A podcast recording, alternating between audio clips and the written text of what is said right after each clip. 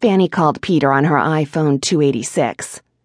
Forcer 62 at the Cosmos, situation post Virgo, you free? No, but my rates are very reasonable. Sometimes Peter thought he was funny. I'll have the Volvo at the front door in 10.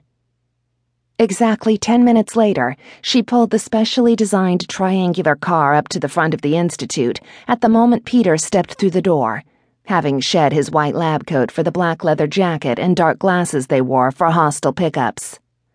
After so many years seeing him dressed like that, he could still get her juices flowing.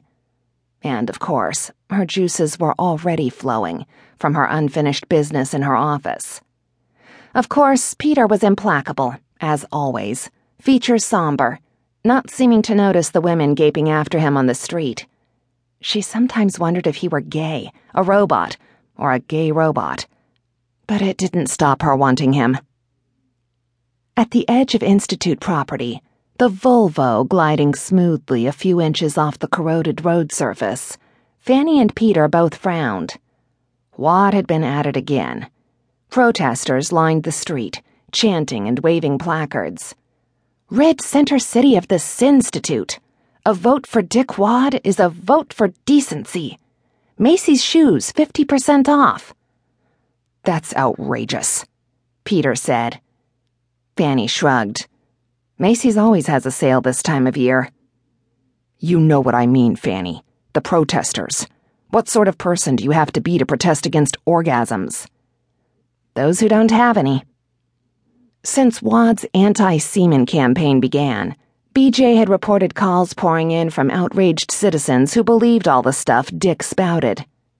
Peter and Fanny had set straight as many as they could about the Institute's mission and gotten several new clients in the process, which only confirmed Hoyt Siemann's theory that angry, overwrought people needed more and better sex.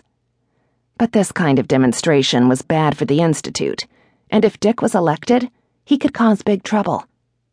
Rumors swirled through Center City that he had mob connections, and he certainly had friends in Washington, given that his brother, Zherk, was a U.S. Senator. In troubled silence, she and Peter arrived at Hotel Cosmo and exited the Volvo in their black leather, Fanny tossing the keys to an attendant. Forcer 6 2, half hour max. You know what to do. The attendant saluted with the hand carrying the keys blinking painfully when one poked him in the eye. Yes, Miss Sluber. Loiber. Fanny brushed past him, Peter half a step behind.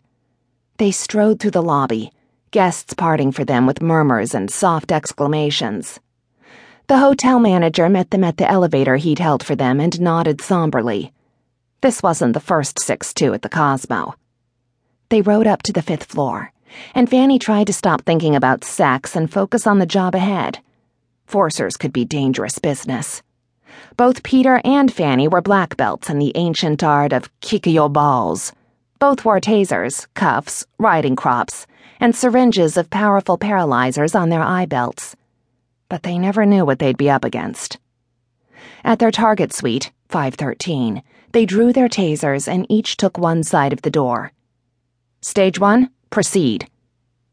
Peter reached to knock.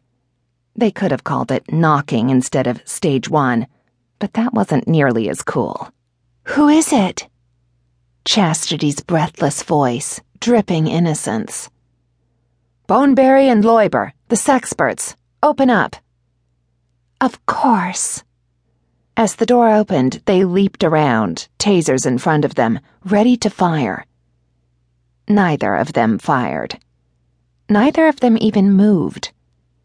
Chastity. Gorgeous didn't even begin to do it. Sexy was not even close. Chastity was perfect.